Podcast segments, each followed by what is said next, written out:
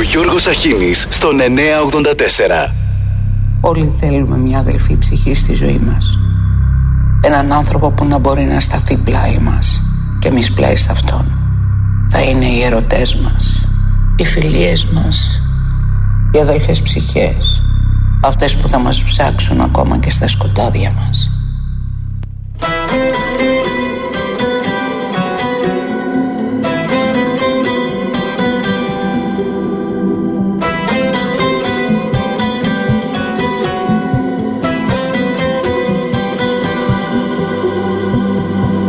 Εσύ με ξέρεις πιο πολύ από όλους στη ζωή μου. Τα μαγικά ταξίδια μου τα έκανες κι εσύ. Όταν η νύχτα με στέλνε στα στέκια της ερήμου. Για σένα ήταν πάντα απλό να ψάξεις να με βρεις πιο πολύ από όλους στη ζωή μου. Για σένα είναι πάντα απλό να ψάξεις να με βρεις. Κι απόψε Μες στην ερήμη την πόλη που με βρήκες πάλι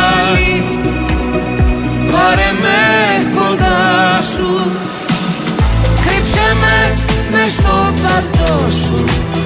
Κάνε με κορμί δικό σου.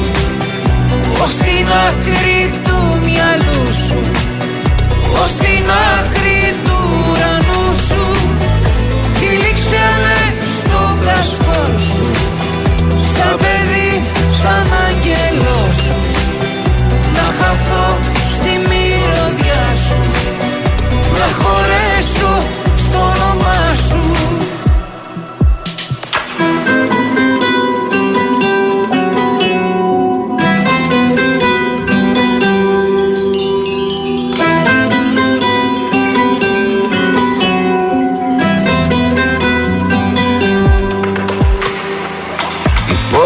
παίζει τη σκληρή στα ενήλικα παιδιά της. Κι αν λείπει τ' άλλο σου μισό, μισός μένεις κι εσύ. Μα όταν μαζί σου περπατώ στα έρημα στενά της. Στο πέλαγος της μοναξιάς μου γίνεσαι μισής Πόλη παίζει τη σκληρή στα ανήλικα παιδιά της. Κι αν λείπει τ' άλλο σου μισό, μισός μένεις κι εσύ. Κι απόψε Μες στην ερήμη την πόλη που με βρήκες πάλι Πάρε με κοντά σου. Κρύψε με μες στο παλτό σου. Κάνε με κορμί δικό σου. Ως την άκρη του μυαλού σου. Ως την άκρη του ουρανού σου. Τυλίξε με στο κασκόλ σου. Σαν παιδί, σαν άγγελό σου. Να χαθώ στη μυρωδιά σου Να χωρέσω στο όνομά σου.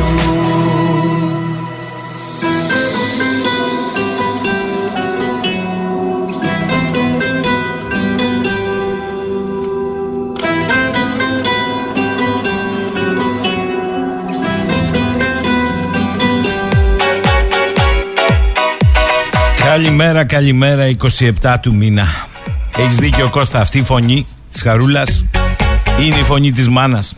Πόσα παιδιά, πόσα παιδάκια Δεν θα μπορούν ούτε σε ένα κασκόλ να κρυφτούν εκεί κάτω στη Γάζα. Καλημέρα φίλες και φίλοι. Παραμονή του όχι. Άλλη πάστα Ελλήνων τότε. Σήμερα απλώς παρακολουθούμε τον ένα να γελά αποθητικά ανακοινώνοντας την ιδιωτικοποίηση του τρίτου σημαντικότερου λιμένα της χώρας και βασικής εθνικής υποδομής με γεωστρατηγική σημασία για το Ιόνιο και την Αδριατική. Για την Ιγουμενίτσα λέω. Αλλά θα μου πείτε αν η αξιωματική αντιπολίτευση και η άλλη αντιπολίτευση στην πατρίδα δεν ασχολούνταν η μία με τα καμώματα στο χώρο της, η άλλη με το πόσους δήμους πρασίνησε ίσως θα ήταν ευκολότερο να αντιληφθούμε ότι η υπογραφή με τον Ιταλικό Όμιλο είναι ακόμη μία προβληματική σύμβαση με την οποία ξεπουλάμε τη στρατηγική δυνατότητα της χώρας να ασκεί πολιτική με εθνικούς όρους. Φυσικά όλα έγιναν με διαφάνεια. Αλλά την ίδια στιγμή ξέχασε ο αρμόδιος υπουργός να καταθέσει στη Βουλή τη Συμφωνία Αγοροπολισία Μεταχών, ώστε να γνωρίζουν βουλευτές τι ψηφίζουν. Ψηλά γράμματα θα μου πείτε. Εδώ στη διαβόητη σύμβαση δεν καθορίζονται καν τα όρια Αιγιαλιού και παραλίας. Τι θέλετε τώρα, η μαύρη αλήθεια είναι ότι αφελείς Ιταλοί. Είδατε πως δεν είναι όλα που το 40 είπαμε όχι, ε, ούτε σπιθαμίγης. Ένα κράτος παραδοσιακό εχθρικό στην Ελλάδα καταξοδεύτηκαν. Για το 67% των μεταχών κατέβαλαν ολόκληρα 84.170.000 ευρώ προκειμένου να εγκαταστήσουν ένα απίστευτα κερδοφόρο ιδιωτικό μονοπόλιο στην ακτοπλοϊκή σύνδεση με τη γείτονα για τη μεταφορά επιβατών και προϊόντων μέσω μιας ατελούς, ας το πω κομψά, σύμβασης. Αυτά τα όχι λέμε. Ε, έχουμε και όρο για Μαρίνα στην Ιγουμενίτσα. Ούτε αυτός υπάρχει πια. Πάει κι αυτός. Αν βάλετε ότι έχουν ακυρωθεί η σιδηροδρομική γραμμή, θα μου πείτε δεν έχουμε την κύρια γραμμή, τι ψάχνω. Αυτό είναι το ελληνικό κράτος, το υπεράνω που λέει αυτά τα μεγάλα όχι παιδιά. Με υποδομές που φτιάχτηκαν αποκρατήσεις και χρήματα του ελληνικού λαού και στα λιμάνια βγαίνουν στο σφυρί σε στρατηγικούς επενδυτές. Ο πάτος της εθνικής κατάδειας. Κρίνεται τη νέα Ελλάδα με την Ελλάδα του 40.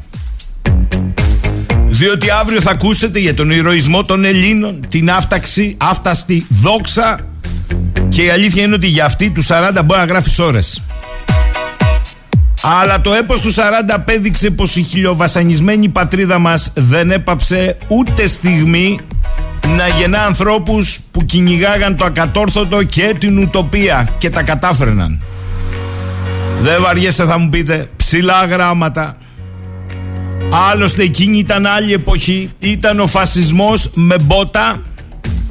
Γιατί κάποιοι μου λένε ναι σωστά το λένε. Δηλαδή αν επιτίθονταν άλλη χώρα μη φασιστική θα λέγαμε περάστε αλλά εδώ παιδιά δεν είναι το ίδιο. Ο φασισμός έτριζε με μπότα και χλένει τα δόντια. Σήμερα τον τρίζει με τα πλήκτρα. Και ο φασισμός, ο συγκροτημένη πολιτική έκφραση, όχι μόνο ιταλικός, έχει ιστορικά προσδιορισμένο χώρο και χρόνο γέννησης.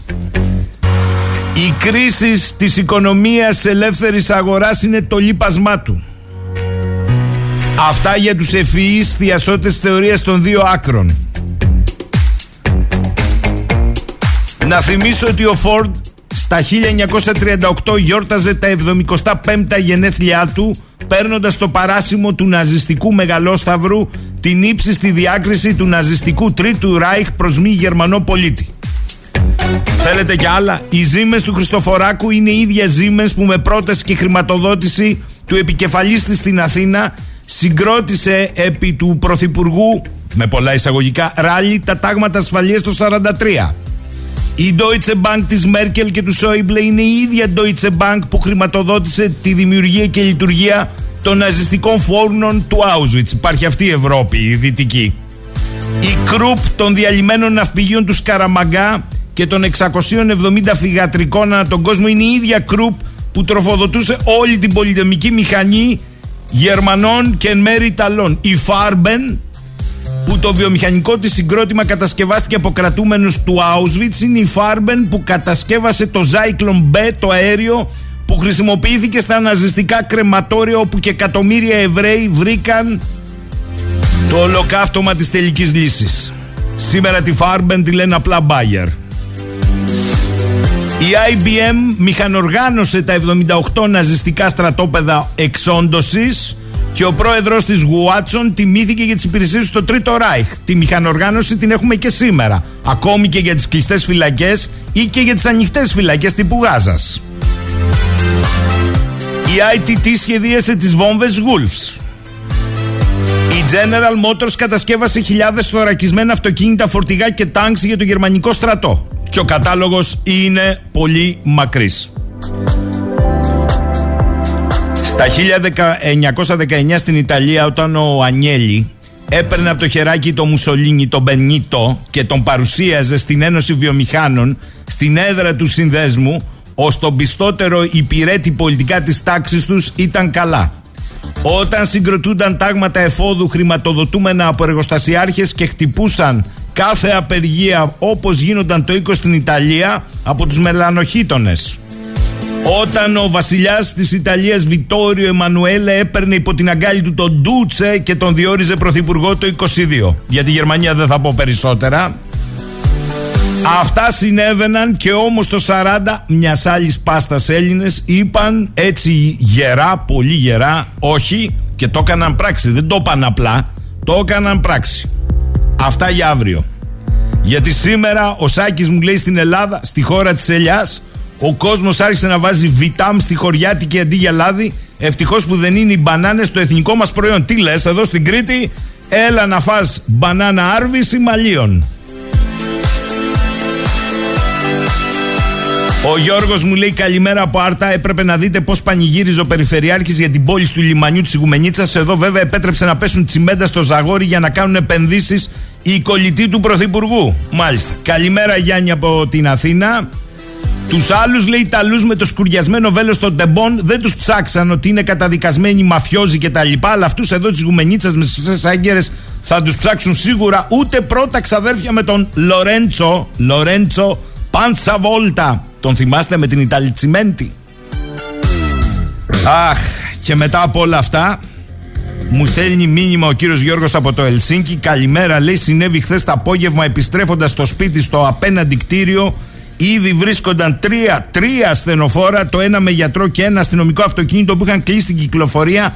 Όλη η κινητοποίηση στο Ελσίνκι ήταν για μια υπερήλικο.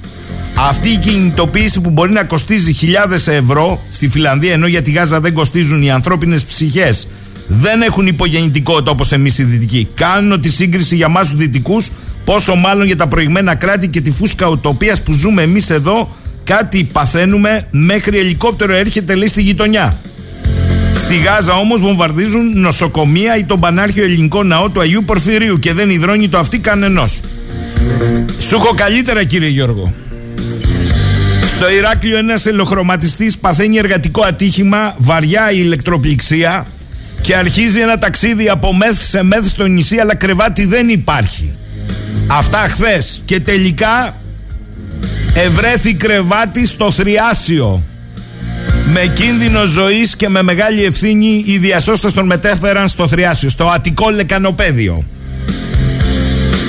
Θέλεις κι άλλα; Από Πανάθλιο προγραμματισμό, οι κλίνες της ΜΕΘ μειώθηκαν κατά κράτος, τακτικά χειρουργία δεν μπορούν να γίνουν γιατί δεν χωράνε.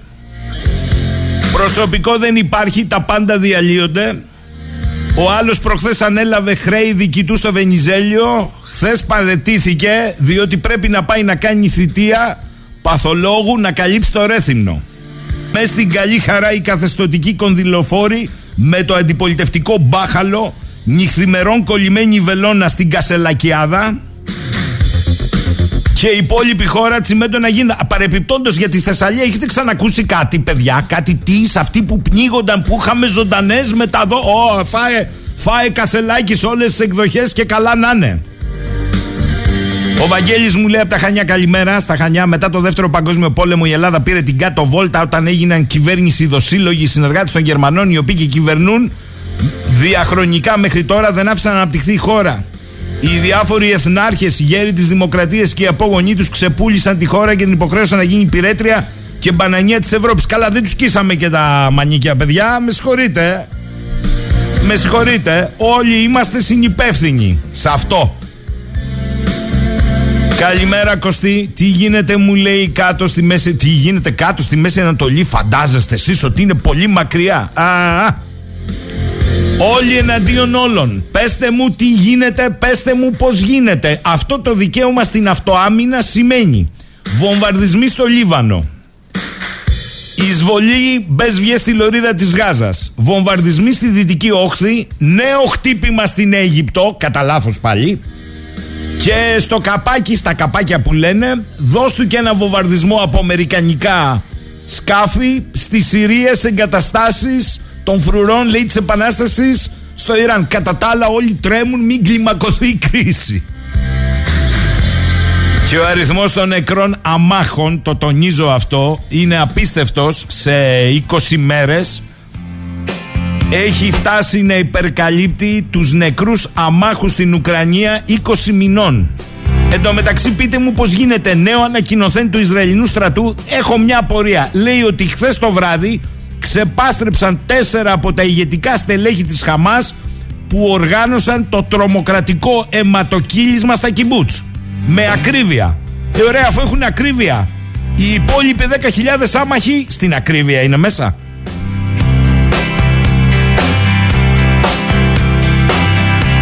Καλημέρα, καλημέρα σε όλους. Δεν παλεύετε παιδιά, όχι δεν παλεύετε. Μου λέει εδώ πέρα άλλος φίλος, άστα βράστα, όπου και να κοιτάξεις, κατήφια και απελπισιά. Ο Νίκος μου λέει: Η Ελλάδα έστειλε τρία πλοία για το Ισραήλ. Το 74 η Κύπρος ήταν μακριά. Καλημέρα στον Ηλία στη Λαμία. Καλημέρα σε όλους. Αυτό το γεωπολιτικό κουβάρι, παιδιά, που μ' αρέσει. Α, θα το πω αυτό. Οι Ευρωπαίοι πάντως είναι μέσα στο ρυθμό και την ταχύτητα των πολιτικών παρεμβάσεων. Η παγκόσμια κοινότητα κράταγε την ανάσα της χθες τι θα πούνε στις Βρυξέλλες; Έξι ώρες μαλλιοτραβιόντουσαν. Θα είναι ανθρωπιστική δρόμη. Θα είναι 24 ώρη ανακοχή; Όχι να είναι τρεις μέρες. Όχι ο δρόμος να έχει φάρδος ανθρωπιστικός 6 μέτρα; Του κουτρούλιο γάμος δηλαδή. Και επειδή αυτή είναι όλη του κουτρούλιο γάμος και επειδή όλοι μας διαβεβαιούν ότι κάνουν ό,τι μπορούν για να μην επεκταθεί ο πόλεμος, αλλά σκάει καμία μπόμπα στο Λίβανο, Φεύγει νέα μπόμπα πάλι κατά λάθος στην Αίγυπτο. Ρίχνουν οι Αμερικανοί καμιά μπόμπα στη Συρία. Απαντάνε οι Χεσμολάδες στα νότια του Λιβάνου. Ρίχνει ρουκέτες η Χαμάς. Ρουκέτες τώρα. Εντάξει. Οι άλλοι μπέσβιες μέσα στις χερσαίες επιχειρήσεις και κατά τα άλλα δεν έχουμε κλιμάκωση. Οι νεκροί φτάνουν επισήμως σε 9.000. Αυτό έχω να πω.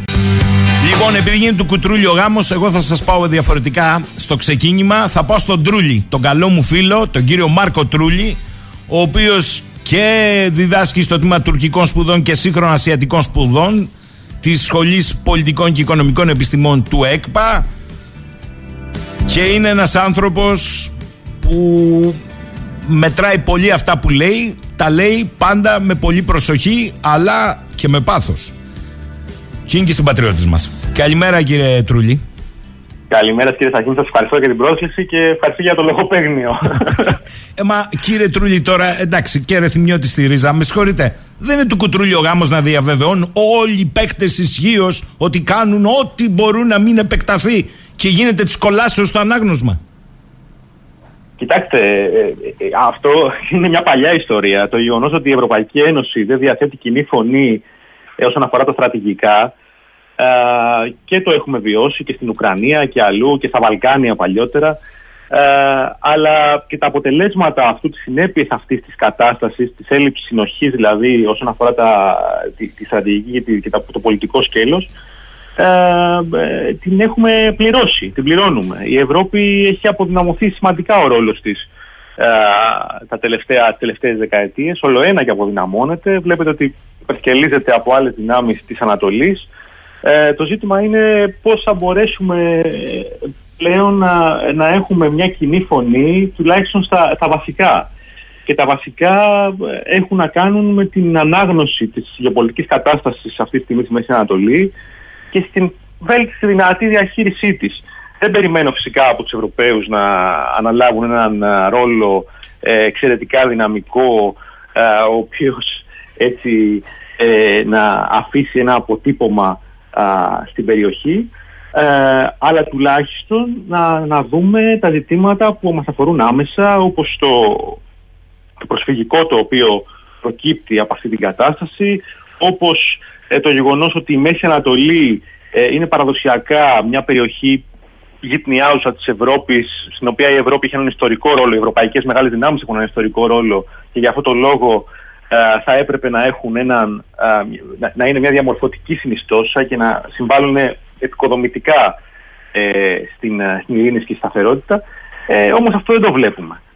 Ε, δεν το βλέπουμε. Ε, βέβαια, για να τα λέμε όλα και να είμαστε ειλικρινείς, βάζουν το χεράκι τους ε, διάφοροι ε, τρίτοι, εντός εισαγωγικών τρίτοι ε, δρόντες. Ε, γιατί ας μην γελιόμαστε, αυτή τη στιγμή το πρόβλημα στην περιοχή δεν είναι ούτε, ούτε η Παλαιστίνη, ούτε η Ισραηλοί, ούτε η Χαμάς. Ε, το πρόβλημα έχει να κάνει με ε, συγκεκριμένους κρατικούς δρόντες ε, οι οποίοι οθούν ε, τα πράγματα προς ε, μια αποσταθεροποίηση, προς έναν πόλεμο δια αντιπροσώπων, μια διαρκή κλιμάκωση, προκειμένου να μην χάσουν την ομοποίησή τους και το διεθνές τους κύρος, δρόντες όπως το Κατάρ, ας πούμε, ο οποίος είναι ένας χρηματοδότης μέσω των αδελφών μουσουλμάνων, όπως το Ιράν, το οποίο εξοπλίζει και τη Χεσμολά και χρηματοδοτεί και αυτό, όπως η Τουρκία φυσικά η οποία παρέχει διπλωματική προστασία, ε, διαβατήρια και εξοπλίζει τη Χαμάς. Ε, αυτοί οι δρόντες έχουν τεράστια ευθύνη για την κατάσταση, αυτή που έχει, έχει επικρατήσει. Προς το παρόν βέβαια δεν εμπλέκονται άμεσα, καθώς ε, όπως είπα ε, το, το Μεν Ιράν προσπαθεί να, να προτάξει τη φθορά του Ισραήλ σε αυτή την κατατριβή. το Κατάρ και αυτό φυσικά δεν επιτρέπεται ε, οι σχετισμοί δεν επιτρέπουν ε, την ευθεία εμπλοκή του ε, αλλά και η Τουρκία αυτή τη στιγμή και αυτή προτάσει έτσι, τη, τη, τη φθορά του Ισραήλ και μάλιστα προβάλλεται, προσπάθησε να προβληθεί στην αρχή ως ε, έχουσα μια επικοδομητική στάση. Θυμάστε τις πρώτες δηλώσεις ότι θα ενεργήσουμε για να απελευθερωθούν οι όμοιροι ε, κλπ. Ε, αυτή η κατάσταση με τους ε, κρατικούς δρόντες οι οποίοι εμπλέκονται άμεσα και οθούν τα πράγματα προς μια αποσταθεροποίηση και μια κλιμάκωση όπως σωστά είπατε ε, είναι εξαιρετικά επικίνδυνη, εξαιρετικά ανησυχητική. Ε, η Χαμάς ε, και εδώ θα κάνω μια παρένθεση για να πούμε και τα όρια της δικής μας ανάλυσης γιατί εμείς ξέρετε εμείς όσοι τέλος πάντων προσπαθούμε να αναλύσουμε τα διεθνή πράγματα ε, βάζουμε τα πράγματα ε, βάζουμε την ανάλυση μας υπό το πρίσμα τη έννοια του κράτους. Η Χαμάς δεν είναι κράτος. Ε, υποκινείται βέβαια από κράτη, αλλά δεν είναι η ίδια κράτος, είναι οργάνωση. Ε, αυτό σημαίνει ότι είναι ε, απολύτως ανορθολογική. Ανορθολογική σημαίνει ότι έχει χαμηλή αίσθηση του κόστους. Ε, της, του κόστους ε, ζωής το οποίο αναλαμβάνει, ε, το, το, των απολειών ε, κλπ. Και αυτό την κάνει, την καθιστά εξαιρετικά επικίνδυνη και ταυτόχρονα την καθιστά και, και απρόβλεπτη ε, ακριβώς ε, για τους ίδιους λόγους.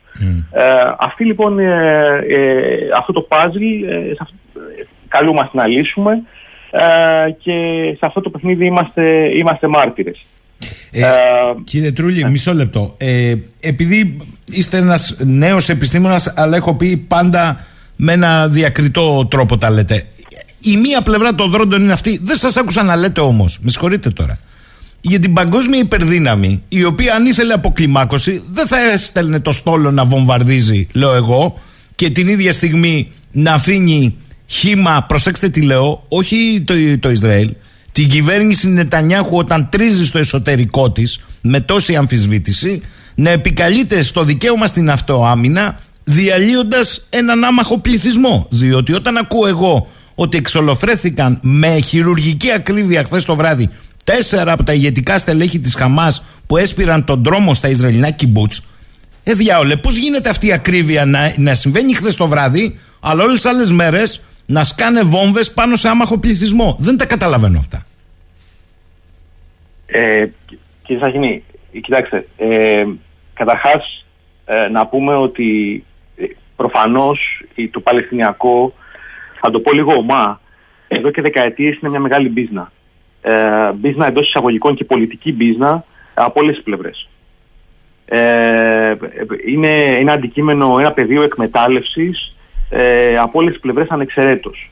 Ε, ήταν η αφορμή ε, μέσα από την οποία ε, κατέληξε τα τάρταρα, αν θέλετε, ο αραβικός εθνικισμός. Είναι η αφορμή που το, το Ισραήλ εδώ και δεκαετίες έχει μετατραπεί σε ένα guardian state, αν μου επιτρέπετε τον αγγλικό όρο, ε, με υψηλά έτσι, έντσικτα ε, ασφάλεια, τα οποία επεκτείνονται και στην κοινωνία, αλλά υπάρχουν και ανάλογες συνέπειες, δηλαδή όσον αφορά τις επιλογές του κόσμου mm-hmm. για το ποιοι θα τον κυβερνήσουν κλπ. Ε, ε, υπάρχει και, είναι και ένα πεδίο εκτόνωσης γενικά του αντιδυτικισμού το Παλαιστινιακό ε, διαχρονικά.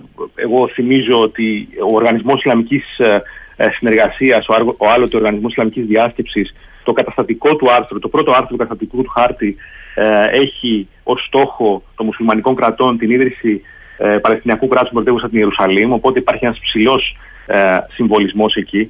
Θέλω να πω ότι η ευθύνη όλων ε, είναι, είναι, είναι πολύ μεγάλη. Οι Ηνωμένες Πολιτείες φυσικά και αυτές ε, έχουν παίξει έναν ε, ρόλο ε, και παλιότερα η Σοβιετική Ένωση, επί του πολέμου, αν μου επιτρέπετε, ε, σε αυτή, στο να φτάσουν τα θέματα εδώ που φτάσανε. Ε, αλλά θα μου επιτρέψετε να πω και να είμαι λίγο ερετικός, μπορεί να γίνω λίγο δυσάρεστος, ε, στο, όσον αφορά εμάς, ε, όσον αφορά ε, την, ε, την Ελλάδα ε, όσον αφορά τη χώρα μας ο στόχος διαχρονικά και νομίζω ότι έτσι πρέπει να είναι θα πρέπει να είναι η αποστηρωμένη χάραξη της εξωτερικής πολιτικής.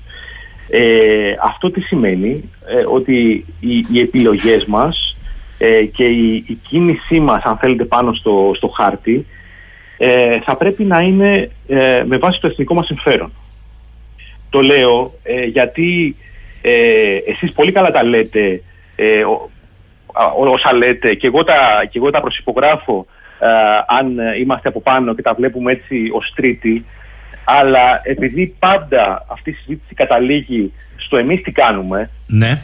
ε, θεωρώ ε, ότι η Ελλάδα οφείλει να κινείται με βάση το εθνικό της συμφέρον όπως είπα και πριν. Βρισκόμαστε σε ένα διεθνές σύστημα το οποίο έχει ως βασική τους μεταβλητή την διεθνή αναρχία, δηλαδή δεν υπάρχει κάποιος, δεν υπάρχει κάποιο παγκόσμιο δικαστήριο το οποίο να επιβάλλεται πάνω στα κράτη. Σωστά το, το λέτε αυτό. Σωστά. Να το πω πολύ απλά. Δεν υπάρχει κάποιος διεθνής αστυνόμος που να έρχεται τον ταραξία να του συλλαμβάνει και να τον πηγαίνει φυλακή. Άπαντες κινούνται με βάση το εθνικό τους ε, συμφέρον. Αυτή είναι η διεθνής τάξη. Καλός, κακός, κακός, θα έλεγα εγώ. Ε, αλλά σε αυτήν την τάξη, τη διεθνή τάξη, πρέπει εμείς, αν θέλουμε να έχουμε μια, ε, ε, μια ανεξάρτητη εξωτερική πολιτική και να είμαστε ένα ανεξάρτητο κράτος, θα πρέπει να ε, προσαρμοστούμε σε αυτή, την, ε, σε αυτή την πραγματικότητα. Εγώ θυμίζω ότι ε, μιας που μιλάω και, ε, και σε κριτικό ακροατήριο εν πόλης, ε, για τους Βενιζελικούς και τους αντιβενιζελικούς στον Πρώτο Παγκόσμιο Πόλεμο ε, η, μεγάλη, η μεγάλη διαμάχη ε, για το αν θα εισέλθουμε ή δεν θα εισέλθουμε στον Παγκόσμιο Πόλεμο ε, δεν ήταν ποιος έχει δίκιο. Οι Άγγλοι ή οι Γερμανοί. Ήταν από ποιον θα κερδίσουμε περισσότερα. Ήταν ποιο μας συμφέρει έτσι να κερδίσουμε και ποιος μας συμφέρει να, να, να συνταχθούμε. Κοιτάξτε κύριε λοιπόν, Τούλη, ποιος θα διαφωνήσει εμείς... τώρα μαζί σας σε αυτό που λέτε; Κανείς δεν θα διαφωνήσει. Όχι, Εγώ... όμως αυτά τα αυτονόητα βλέπετε αγνοούνται. Ναι, αλλά. άμα, άμα παρακολουθήσετε το Twitter ή τα social media σήμερα, ε, θα δείτε ότι ακόμα και αυτά τα βασικά αγνοούνται. Κοιτάξτε, ε, εγώ δεν πρόκειται να διαφωνήσω μαζί σας και το ξέρετε αυτό. Εκείνο που λέω είναι όμως, και το λέω και προς τους ακροατές, ότι τα αιτιατά, ώρα τρομοκρατική επίθεση Χαμάς, έχουν αιτίες.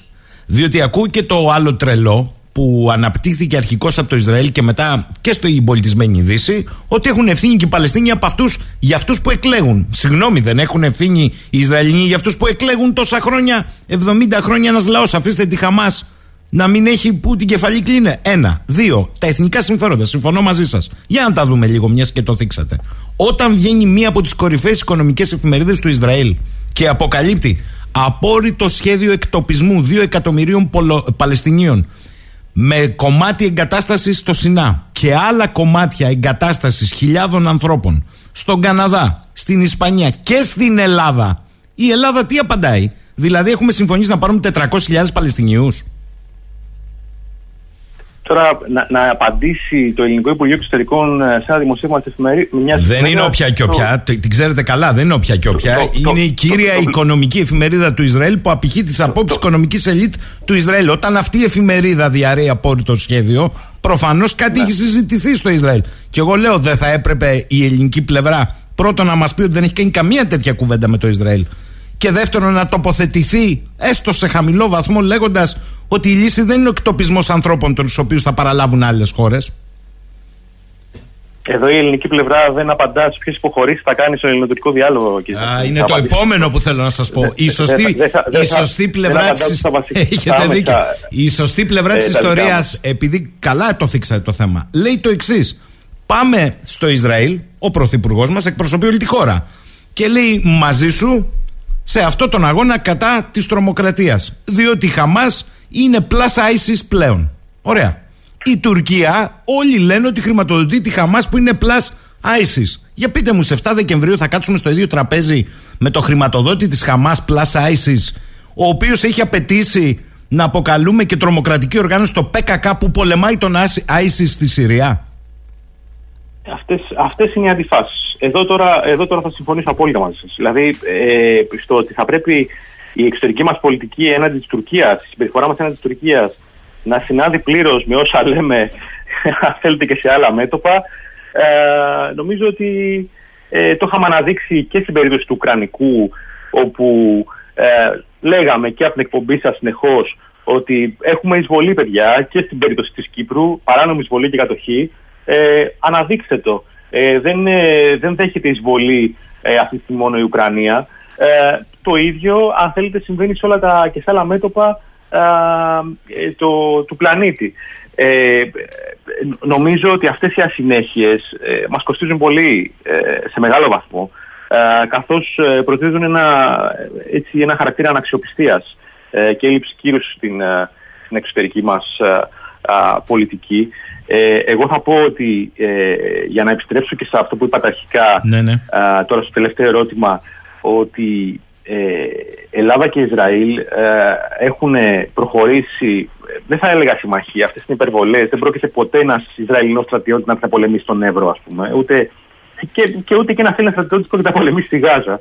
Αλλά έχουν πάει σε μια στρατηγική συνεργασία τα τελευταία χρόνια, ε, η οποία είναι ιδιαίτερα επωφελής σε πολλά σημεία, σε κάποια άλλα είναι βέβαια, υπάρχουν κάποιες σκιές, ε, όπως για παράδειγμα το, το Διεθνές Κέντρο στην Καλαμάτα, ε, αλλά και η περίπτωση των χείρων, των μη επανδρομένων και η ενεργειακή συνεργασία και η συνεργασία σε επίπεδο, λόμπι, το ζήτημα της ε, αναβάθμισης των απάτης των ελικοπτέρων, δείχνουν ότι υπάρχει μια ε, συνεργασία την οποία αν είμαστε σόφρονες ε, νομίζω ότι καλό θα ήταν να τη διαφυλάξουμε. Να τη διαφυλάξουμε. Τώρα, αυτά, αυτό φυσικά μπορεί να αυξάνει τη, τη, τη δέσμευσή μας, τη στρατηγική μας δέσμευση με το Ισραήλ αλλά προφανώς ε, είναι μια σχέση ε, ισότιμη, ε, ε, του δούνε και λαβίν. αυτό που μου λέτε ε, ως πληροφορία ή ως ρεπορτάζ ότι ε, μπορεί να υπάρξει μια τέτοια συμφωνία, προφανώς είναι, είναι, είναι απαράδεκτο. Ε, και, και δεν θα μπορούσε ε, να γίνει δεκτό και ε, δεν θα μπορούσε να γίνει δεκτό και θα έπρεπε αμέσως μέσω μιας ε, ανακοίνωσης, μέσω ε, μιας δήλωσης αν θέλετε του Υπουργείου Εξωτερικών να, να διαψευστεί. αλλά χρειάζεται, χρειάζεται ψυχραιμία.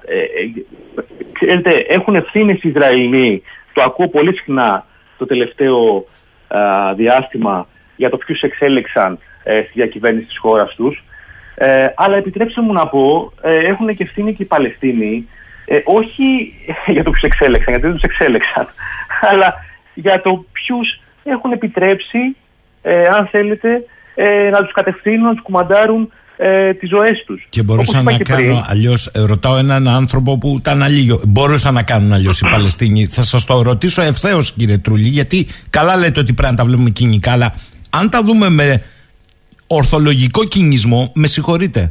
Όταν τους κώδει κάθε οικμάδα συνομιλητή που είχαν, που είχαν μεσόφρονα, ας το πω έτσι, αντίληψη και τους οδηγείς ουσιαστικά σε μια ηγεσία απελπισίας ήττας αυτοί φταίνε. Και Και να το πω και διαφορετικά. Ωραία, η Χαμάς που με συγχωρείτε πάρα πολύ από εκλογές προέκυψε στη Λωρίδα της Γάζας και μετά όλη η Δύση της αρνήθηκε να κυβερνήσει. Μαζί και οι Παλαιστινιακοί. Εκλογές τώρα. Ναι, εντάξει, εκλογές. Εγώ θα πω εκλογές. Με συγχωρείτε πάρα πολύ, Ναι. εκλογές. Δεν θα σχολιάσω. Είναι εσωτερικό τους.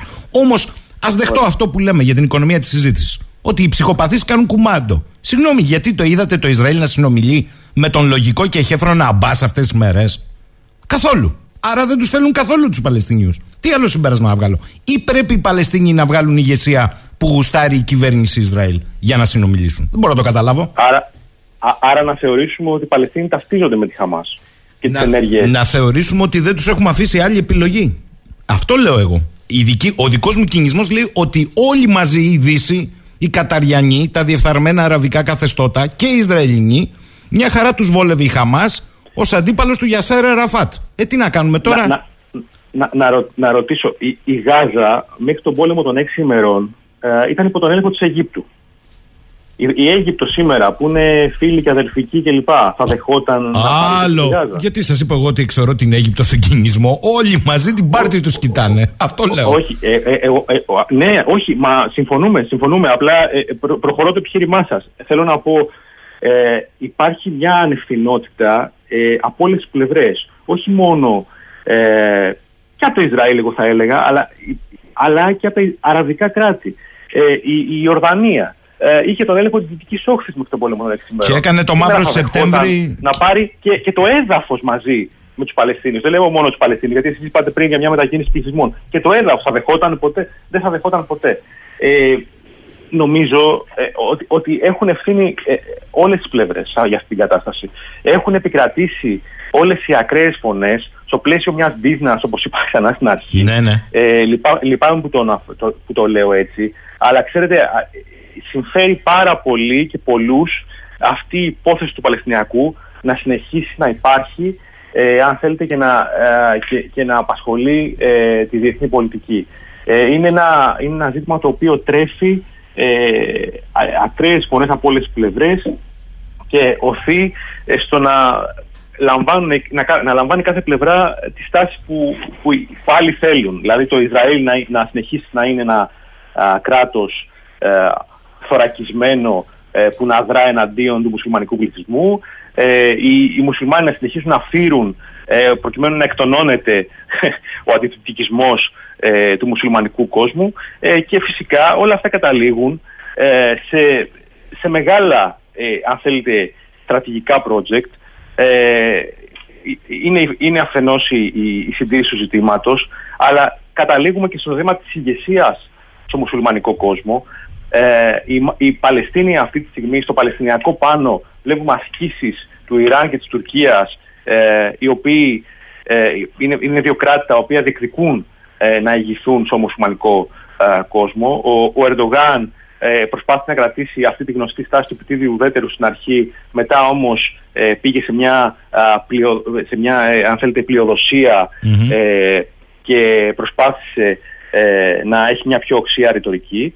Ε, και φυσικά ένα άλλο, ε, ένα ακόμη ζήτημα το οποίο υπάρχει ε, μέσα σε αυτό το πάζλ είναι ο, δι, ο διεμβολισμός του, ε, του ΙΜΕΚ, του, του, του, του διαδρόμου Ινδίας Μέσης Ανατολής ε, ε, Ευρώπης. Ε, όπου εδώ υπάρχει μια, ε, ε, αν θέλετε, που, που αποτελεί και προέκταση των συμφωνιών του Αβραάμ, έτσι. Ε, που εδώ υπάρχει ε, μια κλασική ε, περίπτωση, μια παλιά τακτική, Ναι. ε, όπου ε, οι μουσουλμανικές χώρες τίθενται ε, πρώτων ευθυνών τους εντός εισαγωγικών ενώπιον του Παλαιστινιακού. Πρέπει να αποδείξουν πόσο αντιισραηλινές και πόσο αντιδυτικές ε, ε, είναι και μέσα σε αυτή την, ε, την προσπάθειά τους ουσιαστικά διεμβολίζεται, ε, προ- η- επιχειρείται να διεμβολιστεί ε, αυτό το project μεταξύ άλλων και με τον εγκλωβισμό των Ηνωμένων Πολιτειών ε, ε, στη Μέση Ανατολή. Και όταν λέω εγκλωβισμό εννοώ να εξωθηθούν οι Ηνωμένες Πολιτείες ε, σε υπερεπέκταση και να, ε, να μην συνεχίσουν, ε, αν θέλετε, αυτή την ε, στρατηγική μετάβαση προς, την, ε, προς τον ειρηνικό και Προς τη- τον ειρηνικό. και Άρα, ένα- και ένα κύριε, της Τρου, Κίνας. κύριε Τρούλη, κατά τη γνώμη σας, σε όλη αυτή τη γεωπολιτική αναμπουμπούλα, με επίδικο βεβαίως την ε, αιματηρή σύγκρουση, φωνική σύγκρουση Ισραήλ-Παλαιστίνης, Παλαιστινίων, Ισραηλινών Παλαιστινίων.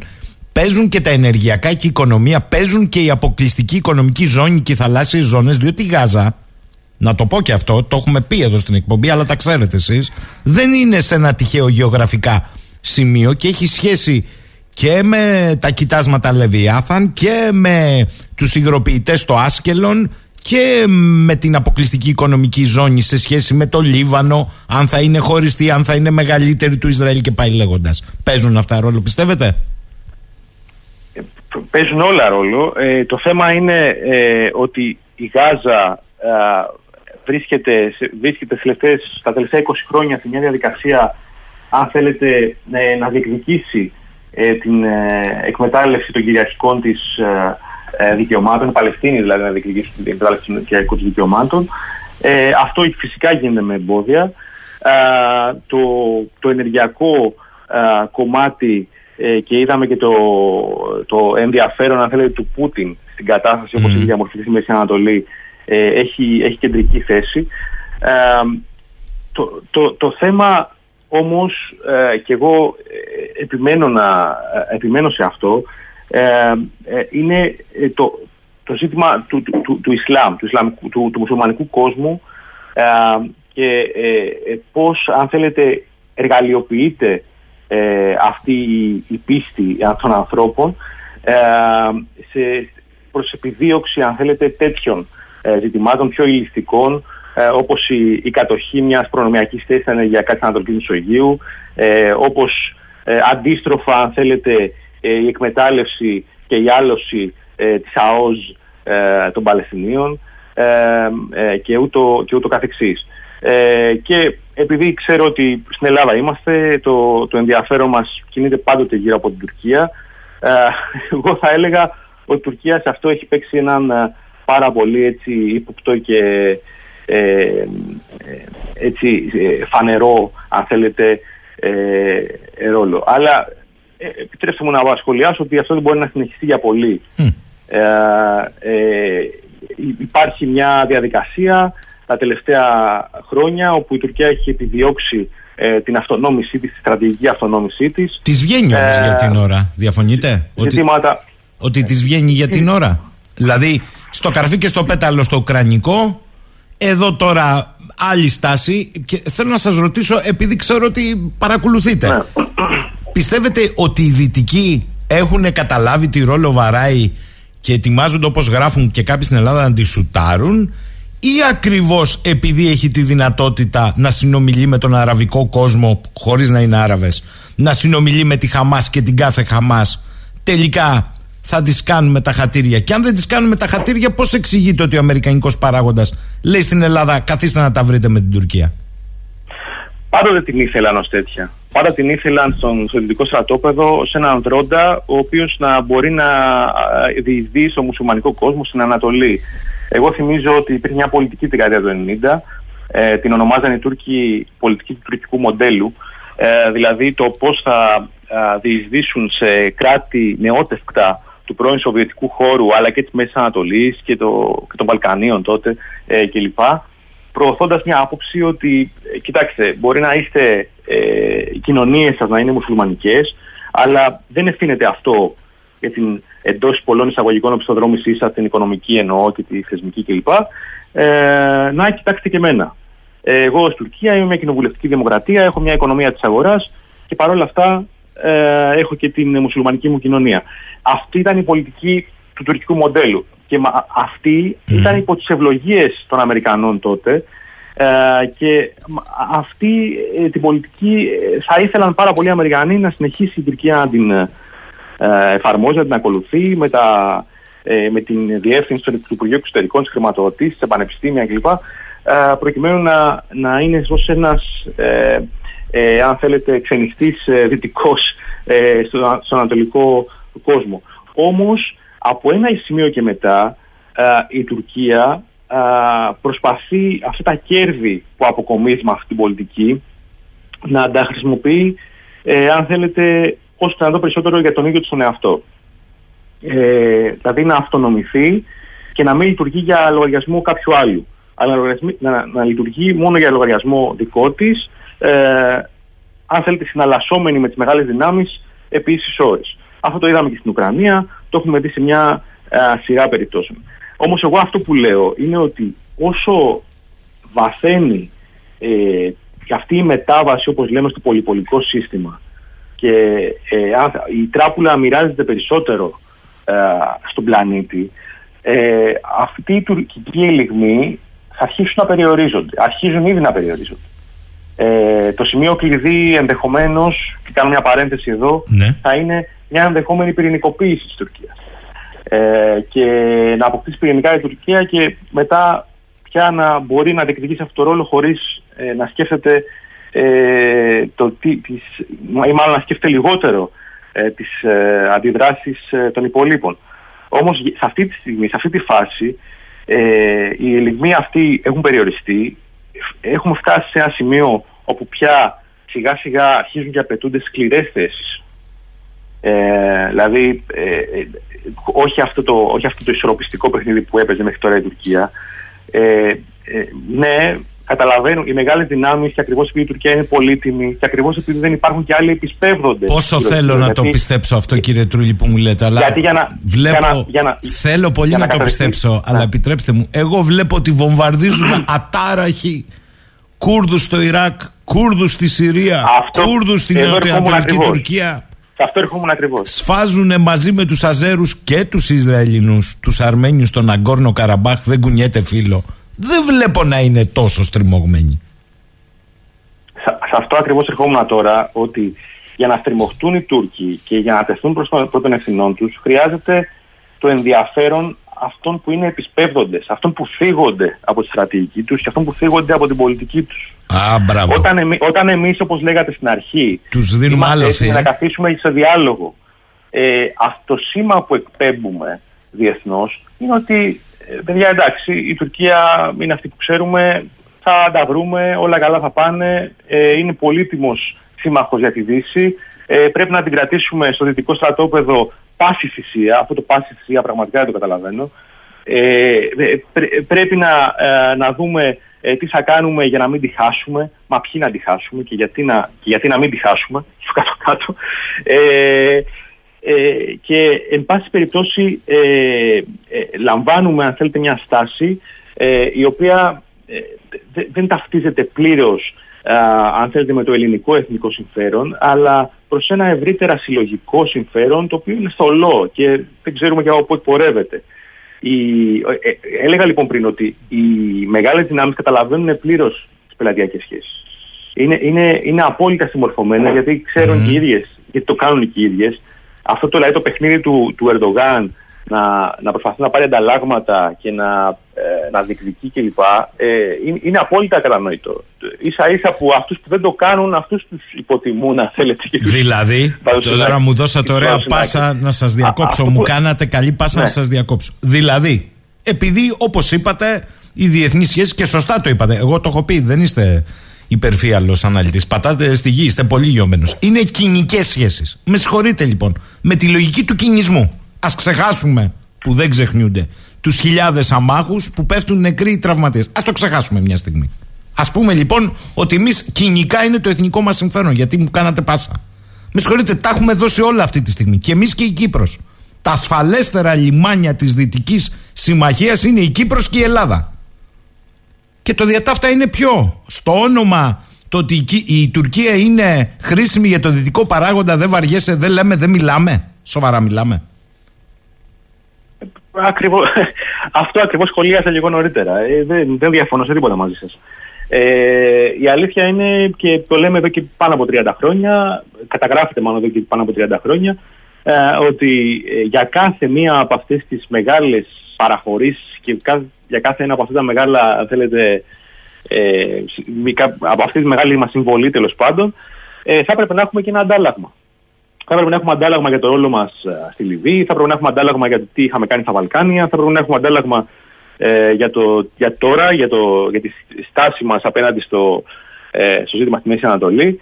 Ε, αυτά τα ανταλλάγματα δεν τα ζητάμε, δεν τα, δεν τα διεκδικούμε. Αντιθέτως, τα διεκδικεί ο Ερντογάν. Αυτό έλεγα πριν για πελατειακές σχέσεις. Μάλιστα. Μάλιστα. Και γι' αυτό έλεγα πριν ότι ο, ο, ο, οι μεγάλες δυνάμεις καταλαβαίνουν τις πελατειακές σχέσεις του Ερντογάν, τις κατανοούν Ε, γιατί μου είπατε πριν γιατί δεν, ε, δεν τον τιμωρούν, ε, ας πούμε.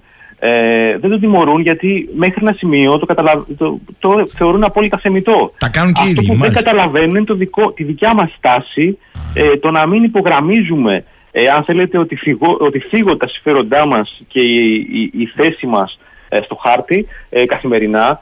Ε, γιατί, ξέρετε, ακούω και μια ρητορική τα τελευταία, το τελευταίο διάστημα ότι, για παράδειγμα, έχουν μειωθεί οι παραβιάσεις.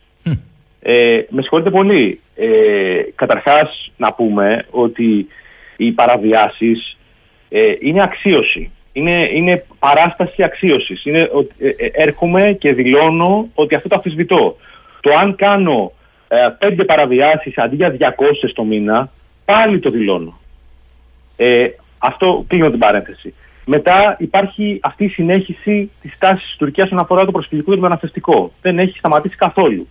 Υπάρχει αυτή η, ε, η στάση της Τουρκίας ε, στην πράσινη γραμμή και στην αμόχωστο. Κοίτα μακράν τελικά η, Του- η Κύπρος. Έλατε. Για να καταλάβουμε. Έλατε. Ε, δη- δη- δηλαδή, ε, ε, λέμε, ε, παιδιά, καλά τα πάμε με τους Τούρκους. Τους τελευταίους μήνες έχει πέσει η ένταση. Συγγνώμη, η ένταση υπάρχει στην Κύπρο. Η Κύπρος τι είναι, Είναι το Κονγκό, είναι ένα, είναι ένα κράτος, δεν ξέρω, η Βολιβία, στην άλλη άκρη του κόσμου. Η Κύπρος αυτή τη στιγμή φιλοξενεί το 1 δέκατο του ελληνισμού. Ε, ε, ε, είναι, είναι ένα ελληνικό, ε, ένα ελληνικό κράτος. Είναι το δεύτερο ελληνικό κράτος. Ε, και να σας πω και κάτι, στο κάτω-κάτω και νομικά να το πάρουμε, είμαστε και εκεί αδύναμοι στην Κύπρο.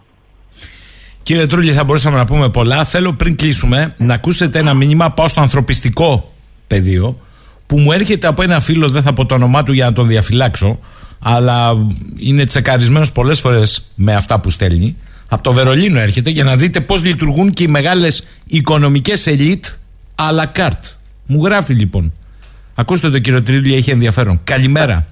Στη δουλειά μου λέει ανέβασαν σήμερα, δουλεύει σε πολυεθνική στη- στο Βερολίνο, σε ένα εσωτερικό δίκτυο επικοινωνίας ένα μήνυμα με link του Ερυθρού Σταυρού για ανθρωπιστική βοήθεια στον άμαχο πληθυσμό στα Παλαιστινιακά εδάφη και δει στη λωρίδα της Γάζας. Το post σβήστηκε με παρέμβαση της εταιρείας, διότι λέει δεν πρέπει να κάνουμε την εταιρεία πεδίο πολιτικής αντιπαράθεσης. Αμέσως από κάτω συνάδελφοι έγραψαν ότι στην περίπτωση της Ουκρανίας πήραμε πολιτική θέση καθώς η ίδια η εταιρεία ανέβασε πόστα αλληλεγγύης και συλλογής βοηθημάτων για τον άμαχο πληθυσμό κάθε μέρα και δεν έσβηνε σχόλια συναδέλφων που έκριναν τη διοίκησή μας επειδή αγόραζε φάρμακα λέγοντας ότι οι Ουκρανοί δεν χρειάζονται φάρμακα αλλά όπλα. Και φυσικά η εταιρεία δεν τα έσβηνε αυτά τα σχόλια. Καλό Σαββατοκύριακο από Βερολίνο. Βλέπετε πώς λειτουργούμε στο ανθρωπιστικό πεδίο η δυτική αλακάρτ. Ε, ε, μήπως όμως εγκλωβιζόμαστε, αν θέλετε, σε μια λογική ε, η οποία είναι ένας φαύλος κύκλος, επιτρέψτε μου να πω.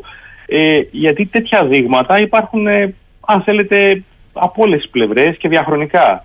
Ε, το, το να αρχίσουμε να λέμε τώρα ε, και, και να αντιμετωπίζουμε με, επί ίσης όρης ε, μια οργάνωση από τη μία ε, και όχι, απ' όχι, την εγώ δεν άλλη μιλάω για ένα- οργάνωση. Ένα κράτος, δηλαδή, Δεν συγγνώμη, μιλάω αυτό για που λέμε. οργάνωση, κύριε Τρούλη, μισό Γιατί λεπτό. μου λέτε- Δε- Δεν μιλάνε για οργάνωση Μου- εδώ, μιλάνε για τους άμαχους Παλαιστινίους. Δεν είναι θέμα οργάνωση εκεί. Με συγχωρείτε. Ερυθρό Σταυρό. Στον Ερυθρό Σταυρό θα τα δώσουν. Δεν θα τα δώσουν στη. Συγγνώμη, οι, α- οι, άμαχοι, οι άμαχοι Παλαιστίνοι μπήκαν μέσα στο έδαφος του Ισραήλ και έσφαξαν και βίασαν Όχι, και έκαναν όχι. το- τα υπόλοιπα. Όχι. Αυτό λέω. Το ίδιο Ε, πράγμα ε, λέμε. ε, ε, δη- δη- δηλαδή, ε, ο- όταν έχουμε ένα κράτος. Δηλαδή, ο Ερυθρός Σταυρός να μην πάει φάρμακα. Ένα σύστημα λογοδοσίας. Μισό λεπτό. και Ο Ερυθρός κυβέρνηση- Σταυρός να μην και- πάει φάρμακα στον άμαχο πληθυσμό που δεν έχει αυτή τη στιγμή ιατρική φροντίδα γιατί είναι αποκλεισμένος; Προ, προ, Προφανώς και Ε, να αυτό πάει, λέμε. αλλά έχετε, έχετε δει τα δημοσιεύματα όλες αυτές τις δεκαετίες ε, με τις αποστολές οι οποίες υπέκρυπταν από κάτω οπλισμό, υπέκρυπταν ε, διάφορα άλλα έτσι, αν θέλεις, στρατιωτικό υλικό. Του Ερυθρού Σταυρού; και, και, λοιπόν, όχι του Ερυθρού Σταυρού, προφανώς, όχι του Ερυθρού Σταυρού, φυσικά. Ε, εδώ έχουμε χάσει τη λογική. Ο Νετανιάχου έχει χάσει, το, έχει χάσει την μπάλα εδώ, ε, παγορεύοντας τα πάντα. Προφανώς. Ή, τις- ή τα φορτηγά με το νερό. Ε, Προφανώς έχει χάσει η μπάλα. Αλλά εγώ να πω εδώ ότι υπήρχαν και αποστολές όλα αυτά τα χρόνια και με καράβια και με φορτηγά ε, υλικού ε, υποτίθεται υγειονομικού, που από κάτω υπέκειταν στρατιωτικό υλικό. Και αυτά έχουν αποκαλυφθεί, έχουν συλληφθεί. 16 Σεπτεμβρίου δεν ήταν που αποκαλύφθηκε το φορτίο από την Τουρκία ναι, ναι. στη Γάζα Σωστά. με το πολεμικό υλικό Σωστά κοντά το στου 16 λέτε. τόνους. Σωστά το λέτε. Δηλαδή- Ε, εγώ σας δηλαδή έφερα αυτά- ένα για παράδειγμα. Αυτά, Μισό αν λεπτό, θέλετε, κύριε, Υπάρχει μια ευθύνη εδώ. έτσι. κύριε Τρουλή. Μισό Ε, λεπτό και θα να, το τα- να πείτε. λέμε όλη την εικόνα. Ε, όλη την εικόνα. αλλά Εδώ μιλάμε για τον Ερυθρό Σταυρό. Αυτή είναι όλη η εικόνα. Γιατί αν, Όχι, όχι. αν Μα είπα, κόψουμε ναι. τον Ερυθρό Σταυρό, βεβαίως θα βγάλουν την άλλη εικόνα. Γιατί υπάρχει και ο αντίλογος. Το Ισραήλ ασφαλώς και δικαιούται να έχει κάθε άσκηση δικαιώματος αυτοάμυνας. Ερώτηση. Οι Παλαιστίνοι δεν δικαιούνται να έχουν δικαίωμα αυτοάμυνας; Ε, προ, προ, προ, Προφανώς, δεν, δεν καταλαβαίνω. Δηλαδή, η επιχείρηση ήταν ζήτημα αυτοάμυνας μέσα στο Ισραηλινό έδαφος. Όχι. Ε, Όχι. Προφανώς. Η ισοπαίδωση της Λωρίδας κοίτα, Γάζας είναι θέμα αυτοάμυνας ή ο βομβαρδισμός της Αιγύπτου κατά λάθος; Προς Θεού, εννοεί, εννοείται.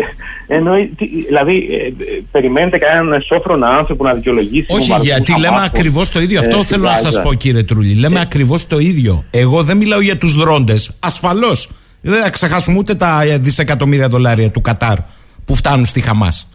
Όπου κλείνουν τα μάτια και κάποιοι Ισραηλοί για να φτάνουν στη Χαμάς όσο χτυπάγανε γιατί τον είναι business, Αραφάτ. ακριβώς, όπως Α, γιατί είναι είπαμε. business. Είναι business. Ακριβώς. Λέω όμως ότι μου προξενεί εντύπωση σε πρωτοβουλίες που αφορούν τον Ερυθρό Σταυρό, οι δυτικοί λειτουργούν αλά καρτ. Αν είναι για την Ουκρανία, οκ. Αν είναι για τον άμαχο στη λωρίδα της Γάζας, όχι. Αυτό λέω. Ε, δεν- το, το ότι οι δυτικοί λειτουργούν αλά καρτ ε, δεν δεν μου λέτε τίποτα καινούργιο και όπως και όλες οι μεγάλες δυνάμεις και, και, και άπαντες. Ε, το, το θέμα είναι ε, αν θέλετε ο- το, το ότι οι άμαχοι την πληρώνουν πάντα σε αυτές τις περιπτώσεις και ότι πάντα το μυαλό μας πρέπει να είναι με τους αμάχους δεν, δεν, δεν το συζητάω. Απλά εγώ καταλαβαίνετε ότι ο ρόλος μου ε, ως ένας Α, εντάξει, αναλυτής θέλω να πιστεύω ότι είμαι ε, στρατηγικός δεν είναι να κρίνω τώρα Μια χαρά είστε. ε, το, κο- το, κομμάτι, το κομμάτι αυτό.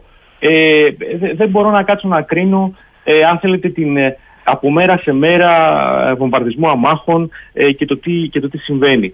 Ε, εμείς, και το λέω αυτό γενικότερα αν θέλετε και προς τους συναδέλφους μου, ε, έχουμε καθήκον ε, να βρούμε τα αίτια, να, βρούμε, να κάνουμε μια γεωστρατηγική σύνθεση όπως λέμε για να δούμε ε, πώς ωφελείται και πώς θα μπορέσει να ωφεληθεί μάλλον η Ελλάδα, τι θα, τι θα ωφελούσε την Ελλάδα, ε, ποιο είναι το γεωπολιτικό puzzle σε επίπεδο αιτίων και σταθερών δεδομένων. Γιατί αυτά τα καθημερινά, το έπεσε μια βόμβα εκεί, αυτό δεν είναι ένα σταθερό δεδομένο. Το, το ανθρωπιστικό κομμάτι είναι ένα, είναι ένα άλλο κομμάτι, το οποίο προφανώς σαν άνθρωπο με, μας αγγίζει, σαν άνθρωπος μας αγγίζει όλους, ε, δεν, δεν- δεν το συζητάω αυτό.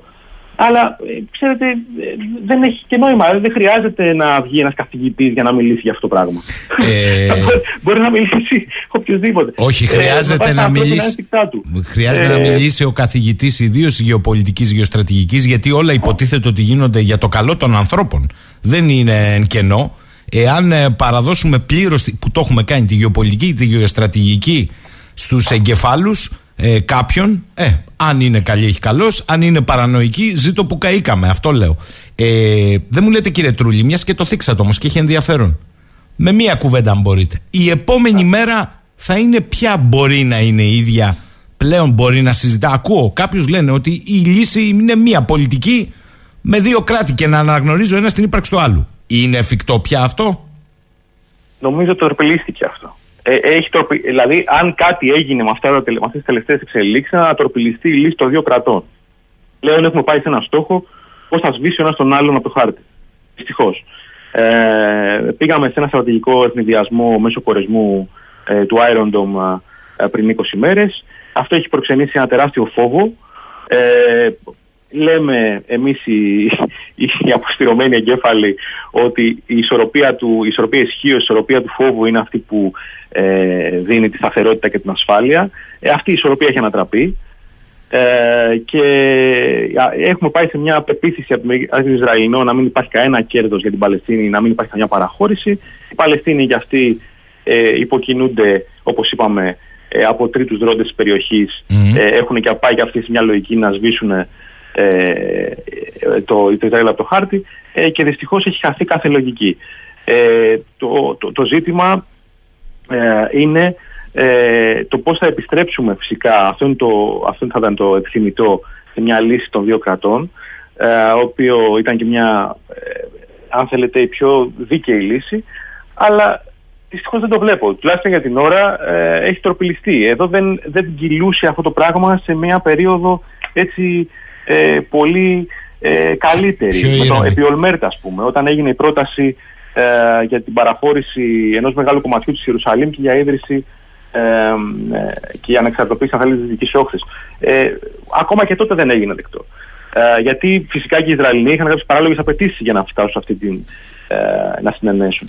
Ε, πόσο μάλλον τώρα. Δηλαδή δε- δε- δεν, είναι, δεν είναι ορατό, δεν είναι ορατή μια τέτοια λύση. Και κάτι τελευταίο θα ήθελα, σας παρακαλώ πάρα πολύ. Επειδή προφανώς το είπατε και στην αρχή της συνομιλίας, ε, μου λέει κάποιος, ε, μαλώνεται. Όχι, δεν μαλώνουμε. Συζητάμε έντονα. Αυτό είναι το ενδιαφέρον. Προς Θεού. λοιπόν, ε, κύριε Τρούλη, θέλω να μου πείτε, αν επειδή είπα, το υπονοήσατε στην αρχή της συνομιλίας αυτής, ότι και το Μεσανατολικό είναι ένας κρίκος σε μια μεγάλη γεωπολιτική αλυσίδα ενός κόσμου, δεν ξέρω αν θα είναι πολυπολικός, πάντως όχι ενός πόλου. Ε, θεωρείτε ότι μπορεί να γίνει και η θριαλίδα παρά τα όσα λέγονται γενικότερης ανάφλεξης; Ή θεωρείτε ότι αυτός ο πολυπολικός κόσμος θα βρει έναν τρόπο να το ισορροπήσει διότι επειδή η οικονομία είναι παγκοσμιοποιημένη όλοι κλε- κρέμονται στην ουσία στο ίδιο κλαδί και το πριονίζουν; Ο, ο, ο αείμνηστος ε, Κονδύλης, στον οποίο θα- συχνά αναφερόμαστε, Παναγιώτης Κονδύλης, ε, είχε αναιρέσει το επιχείρημα περί οικονομικής αλληλεξάρτησης ε, με, με ένα στοιχείο. Είχε πει ότι είχε μετρήσει τέλος πάντων ότι η οικονομική αλληλεξάρτηση των μεγάλων δυνάμεων πριν τον Πρώτο Παγκόσμιο Πόλεμο ήταν μεγαλύτερη από την οικονομική αλληλεξάρτηση η οποία Σωστό. ε, υπάρχει το μεταξύ των μεγάλων δυνάμεων ε, σήμερα. Ε, ο, ξέρετε, είναι φυσικά ένα στοιχείο πάντα η οικονομική αλληλεξάρτηση. Ε, οι μεγάλες δυνάμεις υπολογίζουν το κόστος για να πάνε σε μια αποσταθεροποίηση. Δεν, θα, δεν είναι τρελές, ανορθολογικές. Ε, αλλά δεν ε, είναι και μια ε, θεραπεία δια πάσα νόσων. Ε, έχει και αυτά τα όρια της. Όταν ε, έρχονται τα γεωπολιτικά και τα γεωστρατηγικά σε πρώτο πλάνο, ε, η οικονομία, αν θέλετε, ε, ή, ή μάλλον η καθημερινή οικονομία, οι, οι, μικ- οι οικονομικές σχέσεις στην καθημερινότητα πάνε στην άκρη και μπαίνουν μπροστά ε, τα πιο, ε, οι αξιώσεις, οι μακρο, ε, οι μακροπρόθεσμες αξιώσεις. Που είναι και αυτές οικονομικές βέβαια, έτσι, ε, οικονομικού χαρακτήρα. Α, συνεπώς ε, ε, φοβάμαι πάρα πολύ ε, μια, μια, μια αποσταθεροποίηση, έχετε δίκιο, έχουμε φτάσει πολύ κοντά. Α, δεν τη θεωρώ α, πιθανή αν με ρωτάτε. Ε, νομίζω ότι στο τέλος θα επικρατήσει η λογική. Ε, αλλά ε, έχουμε φτάσει σε μια, α, σε μια φάση κλιμάκωσης ε, η οποία είναι ομολογουμένως πάρα πολύ, ε, πάρα πολύ ανησυχητική. Θέλω να σας ευχαριστήσω κύριε Τρουλή για μια φορά ακόμη. Καλημέρα. Εγώ σας ευχαριστώ. Να δούμε πότε θα Καλημέρα. βρεθείτε στην ιδιαίτερη πατρίδα σας να κάνουμε και μια τηλεοπτική εκπομπή. Καλημέρα. Να είστε καλά. να Ευχαριστώ είστε πάρα καλά. πολύ. Σας ευχαριστώ. Λοιπόν, αυτά από τον κύριο Μάρκο Τρούλη. Ε, ακούσατε την οπτική του. Μου λέει εδώ ο Θανάσης. Καλημέρα. Ο Θανάσης είναι ο παδός. Πρέπει να πω. Και θα καταλάβετε γιατί το λέω. Ωρε τάπες που τρως μου κάλεσες στην άλλη φορά τον Πισία που αγκαλιαζόταν με τους Τούρκους και τη Χαμάς. Αλήθεια. Πόσο αντικειμενικός. Α κάνουμε καμιά σοβαρή ερώτηση, διότι ανακυκλώνονται όλα. Κατάρ, καμιά συζήτηση. Αραβικά Εμμυράτα, τίποτα. Η Τουρκία τους στέλνει όπλα. Αλλά όχι, εκεί η Δύση φταίει που είμαστε κι εμείς μέρος της. Θανασί. Πόσα όπλα από την Ουκρανία έχουν βρεθεί στη Γάζα; Ποιος έστελνε τα όπλα στην Ουκρανία; Για πες μου εσύ, αφού η Δύση είναι αμέτωχη. Εδώ είμαστε πάλι. Μου λέει ο φίλος ο Κώστας, Γιώργο, δεν μπορεί να φταίει μόνο η Δύση. Το ταγκό θέλει πάντα δύο. Η Δύση έχει κάνει λάθη, αλλά ψάξε και βρες αναμάρτητο δρόντα στη διεθνή σκηνή. Όλοι χεσμένοι την έχουμε τη φωλιά μας λίγο πολύ, ανάλογα με τη δύναμή μας. Κώστα, δεν θα διαφωνήσω. Το πρόβλημα είναι αλλού. Ότι το τελευταίο διάστημα καλλιεργείται η άποψη ότι η μόνη που δεν φταίει για ό,τι γίνεται είναι η Δύση. Αυτό είναι το πρόβλημα. Λες και δεν βάζει το δικό της δαχτυλάκι στο μέλι, το βάζουν μόνο όλο οι άλλοι. Λοιπόν, πάω στον επόμενο φιλοξενούμενο, τον έχουμε αναγγείλει από χθες. Το ζητήσατε και κάποιοι. Είναι ο κύριος Κώστας ε, πικραμένος και φυσικά μαζί του θα ξεκινήσουμε από τις εξελίξεις στη Μέση Ανατολή αλλά δεν θα μείνουμε μόνο σε αυτό σήμερα. Καλημέρα κύριε Πικραμένε. Καλημέρα κύριε Σαχίνη. Εχθές είχατε τον Παναγιώτη Παύλο είπε τα του Χριστού, σήμερα θα πούμε το, τα του διαβόλου. ωραίο αυτό, ωραίο. Ε, πού είμαστε; ε, εκτός από το ότι είμαστε στην 20η ε, πρώτη μέρα ουσιαστικά αυτής της, αυτού του μακρύ κατάλογου τρόμου, βίας, αίματος, πολέμου και αντιπαραθέσεων. Ε, ολοκληρώνεται η τρίτη εβδομάδα, έτσι αύριο η 28 έχουμε και την εθνική εορτή στην, ε, στην Ελλάδα. Λοιπόν, ε, αυτό που μπορώ να, να σας πω με βάση τις τελευταίες ε, πληροφορίες, να δώσουμε κάποιες αποκλειστικές πληροφορίες. Εχθές είχαμε την στοχευμένη, όπως λέμε, χειρουργική δολοφονία του υποδιοικητή της ε, Διεύθυνσης Πληροφοριών της, της Χαμάσα. Θεωρείται ένα από τα κεφάλια της 7ης Οκτωβρίου όσον αφορά την προεργασία της επιχείρησης ε, τι γίνεται με τις χειρουργικές αυτές ε, δολοφονίες; Επειδή εδώ και αρκετές ε, ημέρες, ενδεχομένως, ενδεχομένως πάνω από μία με δύο εβδομάδες, το Ισραήλ έχει κλείσει το δίκτυο ίντερνετ, έχουν κρατήσει μόνο τα δίκτυα αυτό που λέμε επικοινωνίας, δηλαδή κινητής τηλεφωνίας, που σημαίνει ότι ο, ο γεωεντοπισμός των συγκεκριμένων στελεχών, ανώτερων στελεχών, γίνεται κυρίως μέσα από το human intelligence, δηλαδή οι πληροφοριοδότες της Symbet που υπήρχαν και συνεχίζουν να υπάρχουν, δίνουν πληροφορίες σε ζωντανό χρόνο όπως λέμε που βρίσκονται συγκεκριμένα στελέχη. Γιατί; Διότι ενώ υπάρχει υπόγεια γάζα, τα συγκεκριμένα τούνελ επικοινωνούν απευθείας με πολυκατοικίες. Δηλαδή για να πας από τη μια πολυκατοικία στην άλλη περνάς μέσα από το τούνελ, δεν βγαίνεις στο δρόμο. Σε αυτή λοιπόν, σε αυτό το χρονικό διάστημα που ανεβοκατεβαίνουν στις πολυκατοικίες, εκεί προσπαθεί το Ισραήλ με τους πληροφοριοδότες που έχει εντός της Γάζας, μέσα σε δύο λεπτά, τρία λεπτά, να έχει έγκυρη έγκαιρη ενημέρωση ούτως ώστε είτε μαχητικά είτε ντρόουν να κατεδαφίζουν όλη την πολυκατοικία σκοτώνοντας μαζί με τα συγκεκριμένα στελέχη και όλους τους ένικους που βρίσκονται στην πολυκατοικία. Έτσι θα πηγαίνει από εδώ και τώρα. Έχουν σκοτωθεί αρκετά ανώτερα στελέχη της, ε, ε, της Χαμάς. Εχθές υπήρχαν και κάποιοι διοικητές από ό,τι είδα ταγμάτων στο, στην κεντρική Γάζα. Από εκεί και πέρα, όσον αφορά την επιχείρηση που έγινε Τετάρτη ξημερώματα προς Πέμπτη ε, από τη μεριά του Ισραήλ με τεθωρακισμένες μπουλντόζες και τάγκς, ουσιαστικά ήταν μια επιχείρηση συλλογής πληροφοριών πληροφοριών αναγνωριστικού χαρακτήρα όπως λέμε.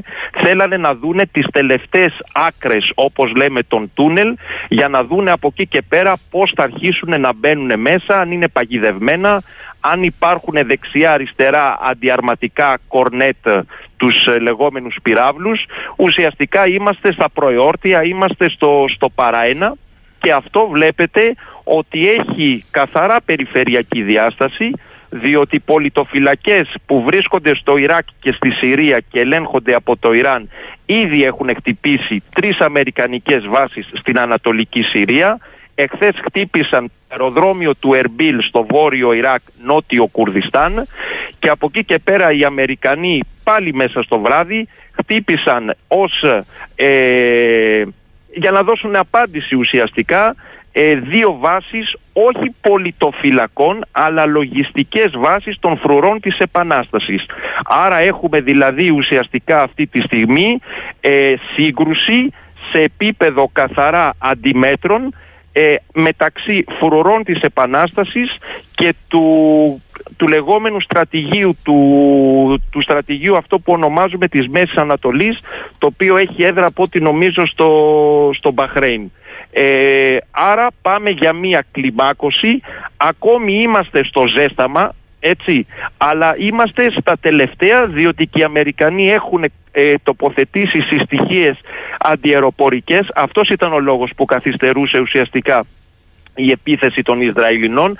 Έπρεπε να τελειώσουν, να ολοκληρωθούν όλα τα σχέδια για την ενδεχόμενη εκένωση 600.000 Αμερικανών πολιτών που βρίσκονται στο Ισραήλ και στο Λίβανο. Ένας λόγος παραπάνω για την παρουσία των λεγόμενων ε, πλοίων του 5ου και 6ου στόλου στην Ανατολική Μεσόγειο.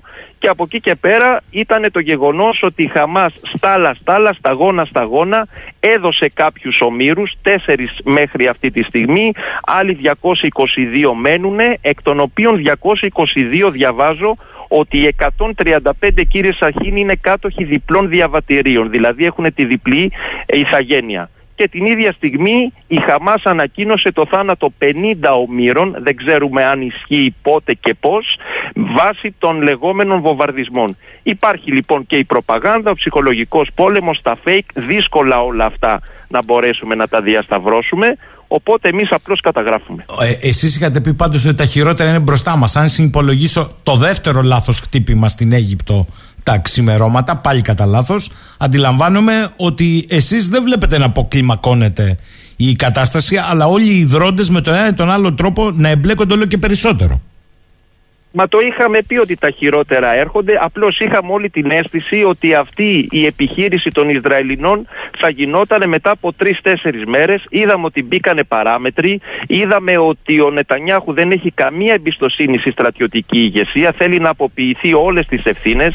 Ακόμα και η ίδια η γυναίκα του Νετανιάχου έχει βάλει συμβούλους του Νετανιάχου που είναι στο γραφείο του Πρωθυπουργού να συλλέγουν πληροφορίες, ούτως ώστε όταν θα ξεκινήσει η εξεταστική των πραγμάτων επιτροπή να μπορεί μπορεί ο Νετανιάχου να έχει καλυμμένα τα νότα του. Γίνεται ένα παιχνίδι μέσα στον κυβερνητικό ε, πώς το λένε, σχηματισμό. Υπάρχουν υπουργοί που θέλουν να παρετηθούν διότι όλοι έχουν αναλάβει την ευθύνη εκτός του Νετανιάχου.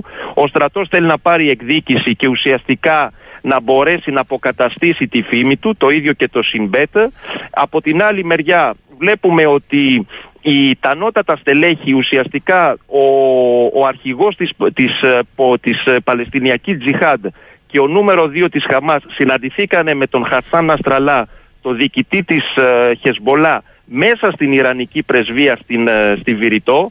Ε, γίνονται δηλαδή αυτή τη στιγμή συναντήσεις πολύ υψηλού επίπεδου όπου ουσιαστικά ε, σχεδιάζονται τα επόμενα βήματα. Βγήκε ο εκπρόσωπος της Χαμάς στο Αλ Τζαζίρα και είπε, έριξε σπόντα, χοντρή σπόντα, κατά της Χεσμολά, λέγοντας ότι μας κρεμάσατε εν ολίγης. Περιμέναμε όχι χλιαρή αλλά δυναμική αντίδραση μετά την 7η Οκτωβρίου.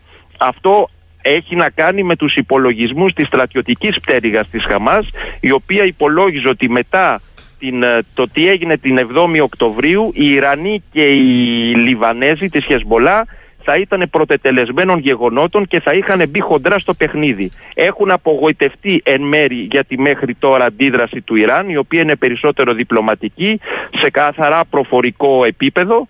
Λοιπόν, οπότε αυτή τη στιγμή, αν δει η Χαμάς ότι πλέον τελειώνει η πλάκα και ξεκινάει η φαλούτζα, πόρτα-πόρτα θα ισοπεδώσουμε τα πάντα και θα ρίξουμε χημικά και αέρια μέσα στα τούνελ, πλέον ουσιαστικά πετάνε το γάντι και λένε στους Ιρανούς και στη Χεσμολά τόσα χρόνια μας τροφοδοτούσατε, μας χρηματοδοτούσατε, μας εξοπλίζατε, τώρα ήρθε η σειρά σας να τιμήσετε το λόγο σας. Οπότε μπρος γκρεμός και πίσω ρέμα που λέμε. Μισό λεπτό, έχω εδώ μερικά ερωτήματα. Κατε, κατευθείαν ακροατών, ακούγοντάς σας. Ο πρώτος. Κατευθείαν. Ναι. Ε, επειδή γνωρίζει λίγο καλά τα θέματα, για ρώτησε τον σε παρακαλώ. Ισχύει ότι ο ένας ναι. γιος του Νετανιάχου ε, αντί να είναι στο, πρώτο, ε, στο πεδίο στην πρώτη γραμμή είναι χιλιάδες χιλιόμετρα μακριά κάνοντας ζωάρα; Να το πω λαϊκά, φιδιάζει στο Μαϊάμι. Πάμε παρακάτω. Μάλιστα. Άλλος φίλος αφού γίνονται χειρουργικές επεμβάσεις του Ισραηλινού στρατού με ακρίβεια και εξοντώνεται ο ένας μετά τον άλλον της, Ισραηλινή, της Ισραηλινής Παλαιστινιακής ηγεσίας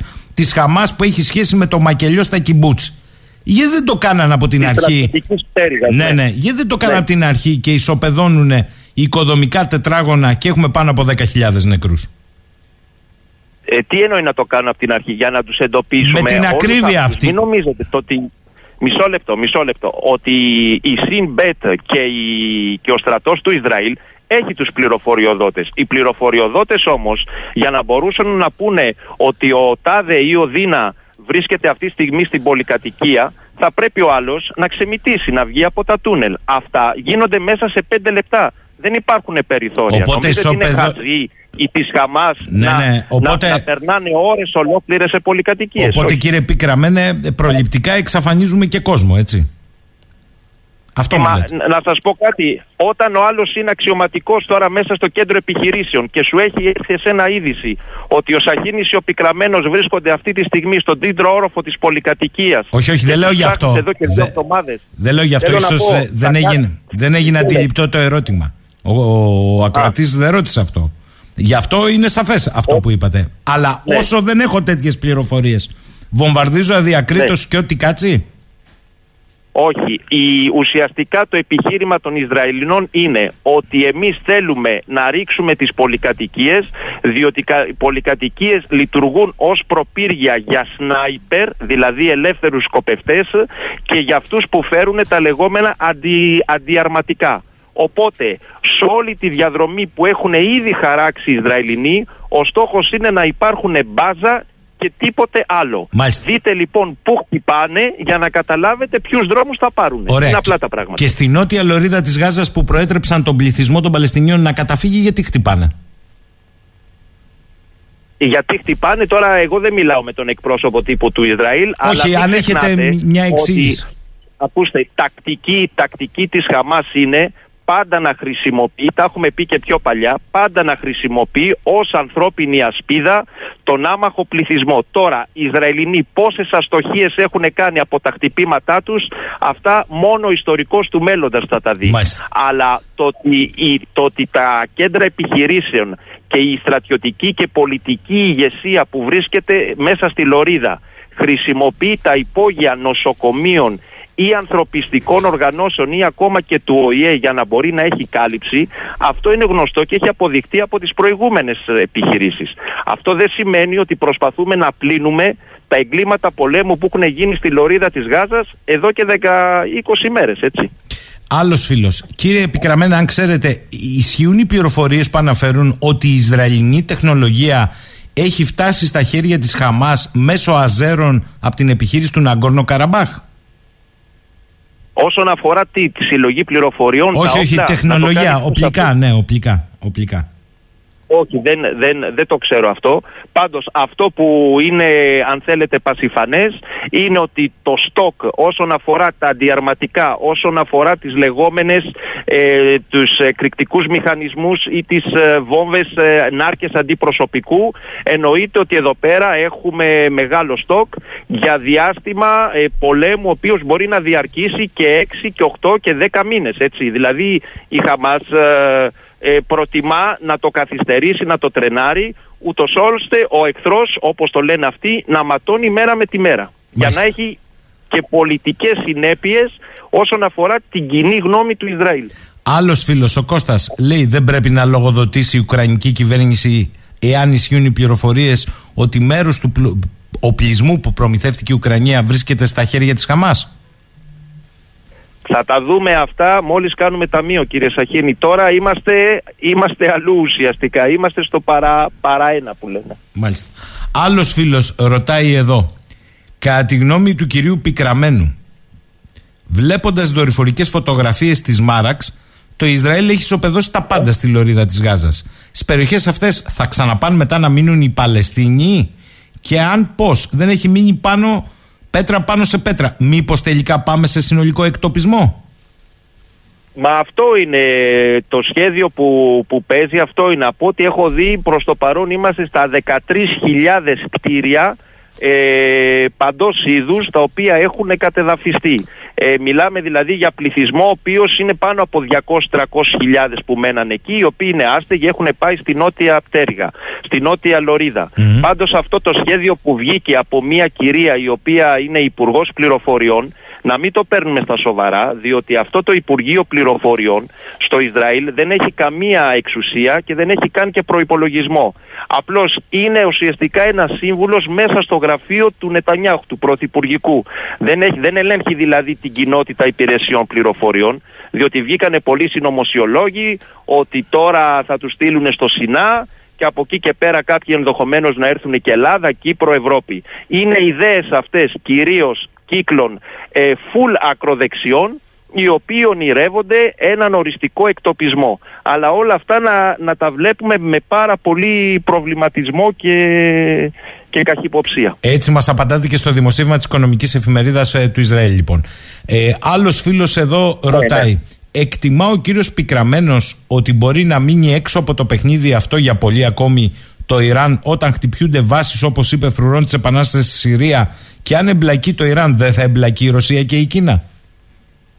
Λοιπόν, έχουμε πει ο Κασέμ Σουλεϊμανί δολοφονήθηκε το 2020, ανέλαβε τη διοίκηση Αλ Κότς των Φρουρών το 1997. Ο άνθρωπος αυτός είχε πει σε ανύποπτο χρόνο εγώ θα φτιάξω πέντε παράλληλους στρατούς ως πρώτη γραμμή αποτροπής πριν γίνει ένας πόλεμος μεταξύ του Ιράν, του Ισραήλ και των ΗΠΑ. Στους πέντε λοιπόν αυτούς στρατούς, ο ένας κρίκος των πέντε είναι η Παλαιστινιακή Τζιχάτ και η Χαμάς. Το Ιράν δεν πρόκειται να δεχτεί να σπάσει η αλυσίδα. Αν σπάσει η αλυσίδα, ουσιαστικά ο άξονας Χεσμολά, Γάζα, η Εμένη σπάει. Είναι κόκκινο γραμμή, είναι κόκκινη γραμμή για το Ισραήλ, συγγνώμη, για το Ιράν.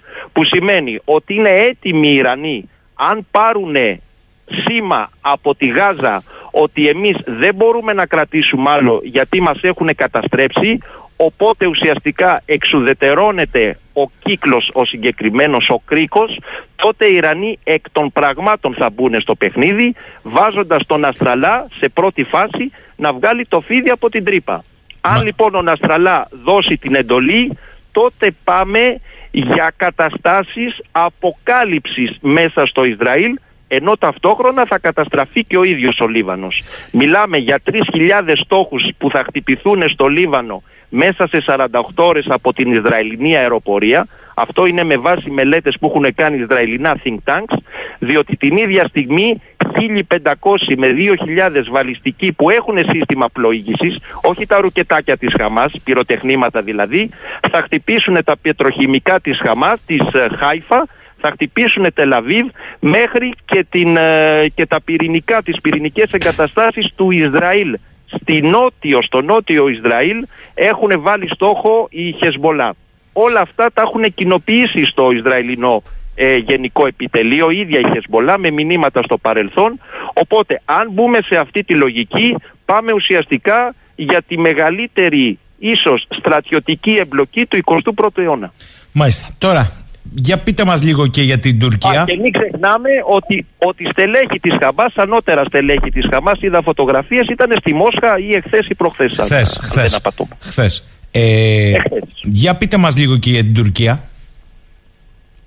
Και σε Λοιπόν, σχέση οι με, Τούρκοι με αυτή εμάς. τη στιγμή Ναι, ναι. Οι, οι Τούρκοι αυτή τη στιγμή, εδώ έχουμε μεγάλο πρόβλημα γιατί εχθές με καλέσανε και στην ΕΡΤ τηλεοπτικά και τους το είπα. Λέω, δεν, δεν, μπορούν, δεν νοείται αυτό το πράγμα που θα γίνει, δεν ξέρω, στις 5 ή στις 7 Δεκεμβρίου 7, έρχονται στη 7. Θεσσαλονίκη.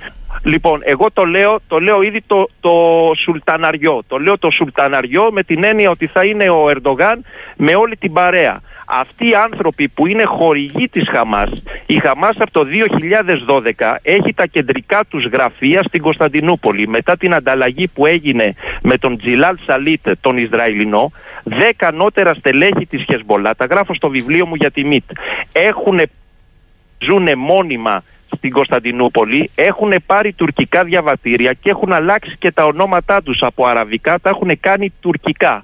Εκεί λοιπόν βρίσκεται το κέντρο όσον αφορά τον κυβερνοπόλεμο της Χαμάς και βρίσκεται και ο λογιστής της Χαμάς. Αυτός δηλαδή που ουσιαστικά δουλεύει τους τραπεζικούς λογαριασμούς μέσα από συγκεκριμένες τουρκικές εταιρείες οι οποίες διασυνδέονται με εταιρείες του Κατάρ. Αυτοί λοιπόν οι άνθρωποι βρίσκονται επί 10 χρόνια στην προστασία της ΜΙΤ. Η ΜΙΤ λοιπόν στις 7 Οκτωβρίου μόλις βγήκε ο Χανίγε και ε, πώς το λένε έκανε προσευχή ε, θέλοντας να πει δόξα το Θεό, δόξα τον Αλάχ δηλαδή για την επίθεση που έγινε σε 7 Οκτωβρίου πήγανε λοιπόν πράκτορες της ΜΙΤ με διακριτικό τρόπο στα κεντρικά της Χαμάς και τους λένε μας φέρνετε σε δύσκολη θέση δεν μπορούμε αυτή τη στιγμή να σας κρατάμε άλλο φύγετε. Πήρανε λοιπόν τα αεροπλανάκι τους και πήγανε Ντόχα Κατάρ. Εκεί λοιπόν συναντηθήκανε με τον Ιρανό Υπουργό Εξωτερικών. Θέλω να πω ότι ό,τι συμβαίνει στη λωρίδα της Γάζας υπάρχουν και ανθρωπιστικές οργανώσεις όπως είναι η ΤΙΚΑ κρατική εταιρεία, συγγνώμη, κρατικός οργανισμός ε, ανθρωπιστικός του τουρκικού κράτους που πρόεδρος του το 2003 μέχρι 2005 ήταν ο Χακάν Φιντάν. Λοιπόν, αυτά είναι γνωστά στους παρικούντες στην Ιερουσαλήμ όπως λένε. Μάλιστα. Αυτό λοιπόν όλο το σουλταναριό θα έρθει στη Θεσσαλονίκη να συζητήσουμε τι.